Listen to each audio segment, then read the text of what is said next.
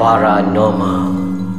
Di sebalik tabir Seekers Underground Menjejaki misteri entiti Hai, Assalamualaikum. Salam sejahtera Salam paranormal. Bersama aku lagi Syai Dan aku masih lagi bersorangan Di dalam bulan Ramadan yang sangat mulia ni. So aku mendoakan Kepada rakan-rakan di luar sana Kepada semua pendengar Di mana korang dapat Menjalani ibadah Puasa korang Dengan aman, tenang Dan juga smooth. Kan, InsyaAllah. So uh, Bila Seorang ni Dia cerita dia agak limited lah pasal tak ada gang kan. kan. So aku pun dah lama tak jumpa Amir. Amir uh, busy dengan dengan kerja harian dia di Kelantan. So dia kirim salam pada semua dan dia minta maaf banyak kerana dia jarang dapat bersama dengan kita orang. Jadi kalau tanpa tetamu, seorang lah aku. Cerita yang aku nak ceritakan ni tak pernah jadi kat aku. Tapi orang cerita dekat aku lah. Ni masa zaman-zaman aku tengah orang kata apa? Tengah gila pergi camping, masuk hutan, keluar hutan banyak gunung, turun gunung apa semua kan. So orang cerita kat aku oh, tanya macam dalam banyak-banyak tempat kau pergi pernah pergi Gunung Ledang? Cakap hmm mestilah pernah kan. Pasal aku memang seorang mendaki dan aku seorang yang memang akan setiap minggu masuk hutan. So pernah lah pergi. So orang tanya apa pengalaman yang paling menarik yang kau pernah alami dekat Gunung Lidang ni. Aku cakap dia orang terus terang aku cakap aku tak pernah ada pengalaman yang menakutkan aku. Kan? Mungkin pasal dah terlalu banyak cerita yang aku dengar dan aku dah terlalu jadi imun dengan cerita-cerita tu.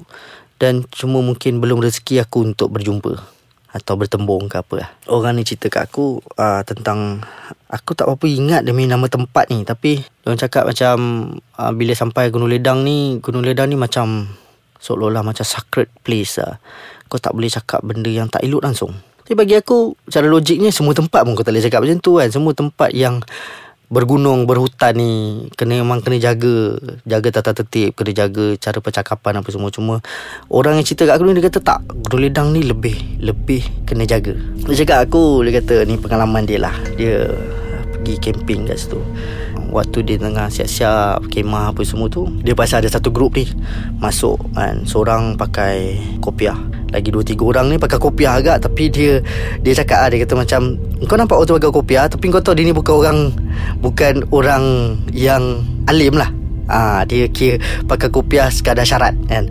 So aku cakap macam oh mungkin ni kot pasal dekat Gunung Ledang ni dulu banyak kes orang buat nangkong kan. Buat nangkong tarik duit lah apalah semua kan. So dia kata ah betul lah dia ni memang aku rasa nak pergi tarik duit kot. Dia pun biarlah dulu macam lantak kau lah kan. Kau punya hal aku nak camping kat sini. Jadi dia kata yang buatkan cerita tu berkait pasal dia orang ni ada keinginan untuk tengok apa yang terjadi sebenarnya. So diorang ni menyelinap lah masuk follow group yang yang yang diorang jumpa ni ikut belakang and diorang sampai ke atas tempat air terjun ada batu besar apa semua and kawan aku ni cakap tempat tu memang dua orang dulu-dulu suka betapa kat situ. Sama ada betapa untuk macam-macam lah orang orang orang kita ni suka berkait-kaitkan tentang benda-benda macam oh dia ni betapa nak buang nak buang buang suai lah nak tarik benda baik lah aura apa semua kan. So dia bila dia orang sampai kat situ dia nampak a group of pacik-pacik kan. So dengan ada seorang Memang dia kata macam Kau nampak macam orang tengah syuting drama Ataupun filem Yang orang jumpa bomoh kat tengah-tengah hutan. And benda tu terjadi depan mata dia orang sendiri.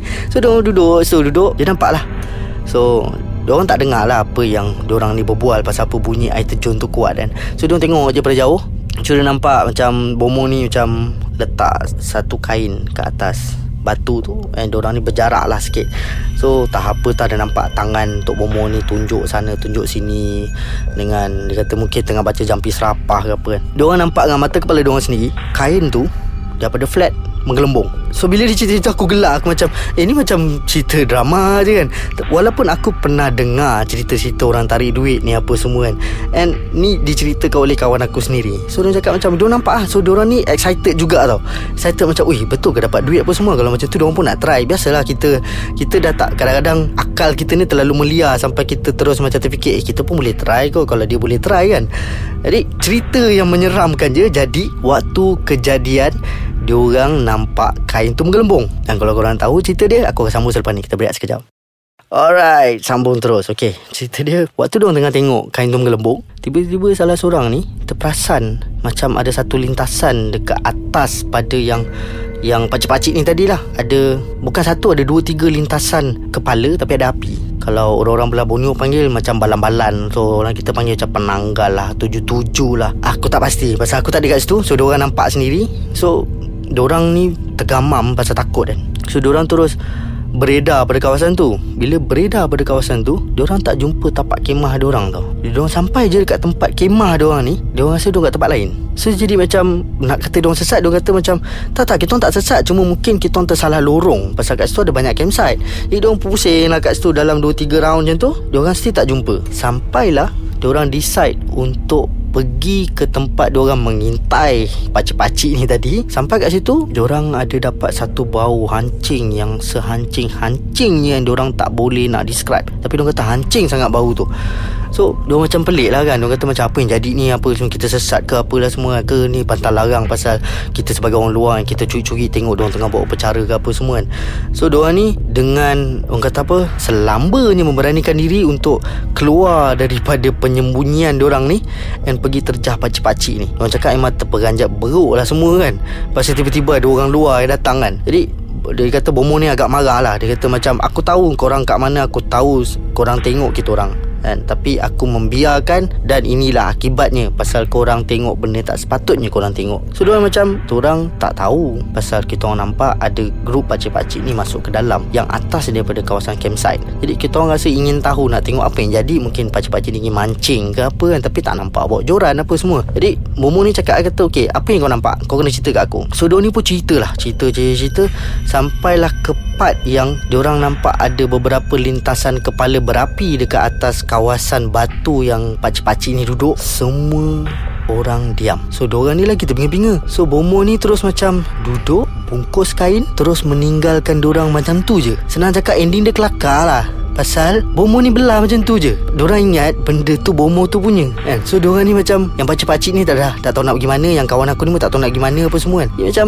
Apa benda ni? So rupanya Bomo tu terperang lah. Tak tahulah apa magic dia guna Daripada kain tu lepeh Lepas tu menggelembung. And pacik-pacik ni cakap Diorang memang nampak Ada Sesuatu yang Diorang gambarkan duit lah. Diorang nampak duit tu. Tapi Dia kata Okay dah Towards the end Nak habis Diorang punya upacara tu Dia kata Kurang pula datang. Terus kain tu lepeh And pakcik-pakcik ni dah keluar modal tau. Untuk bayar bomo ni Kira macam dia kata Okay kau nak uh, Kau nak duit ni beranak Kau kena letak dulu Beberapa modal yang kau kena letakkan.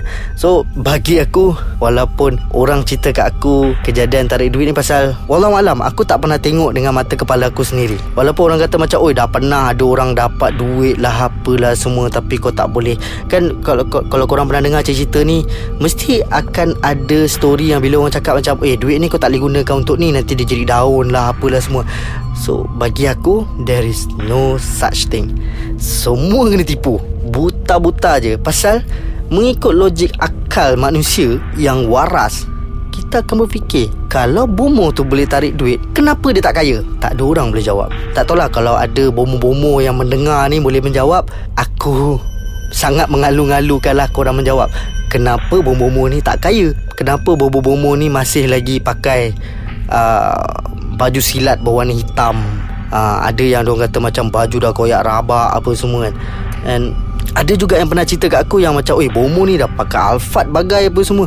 So kau tak kau tak rasa benda ni menipu Eh bila member aku cerita macam tu aku cakap Sekarang ni kau nak suruh aku seram ke? Kau nak suruh aku gelak ni? So dia ending dia kelakar lah pasal Bomo tu meninggalkan orang. So maknanya macam Semua kena tipu. Yang kawan-kawan aku ni pun kena tipu juga. Baca pakcik ni of course kena tipu. Sekali dengan rugi duit. So macam mana pun Berbaliklah kepada usaha sendiri. Dan kerja lah. Tak payahlah nak pergi tai duit ni. Tak ada gunanya Tak ada Tak ada Hasilnya pun kan. Tambahan pula benda tu syirik Kan macam Kenapa kau nak kena buat benda-benda macam tu? So itulah cerita aku pada minggu ni kan. Dia nak kata seram pun tak adalah Aku share je apa yang member aku cerita dekat aku lah So uh, InsyaAllah kita akan berjumpa lagi Di episod yang akan datang. And tak lama lagi kita akan menyambut uh, Aidilfitri tapi masih lagi dalam mood Ramadan So aku nak mengucapkan Salam Ramadan kepada semua pendengar. Dan Kalau korang ada apa-apa cadangan Komen Nak share cerita apa semua Boleh post je dekat laman Facebook kita orang Iaitu Ais Kacang MY Instagram dan Twitter Handle dua-dua sama Iaitu Elias Ais Kacang MY Atau kalau korang rajin lagi Boleh masuk ke website Untuk dapatkan update-update terbaru Tentang Semua channel podcast Yang berada di bawah podcast Ais Kacang ni korang boleh lawati www.aiskacang.com.my so insyaAllah kita akan berjumpa lagi di episod yang akan datang di dalam podcast Ais Kacang segmen paranormal bersama aku Syai. Assalamualaikum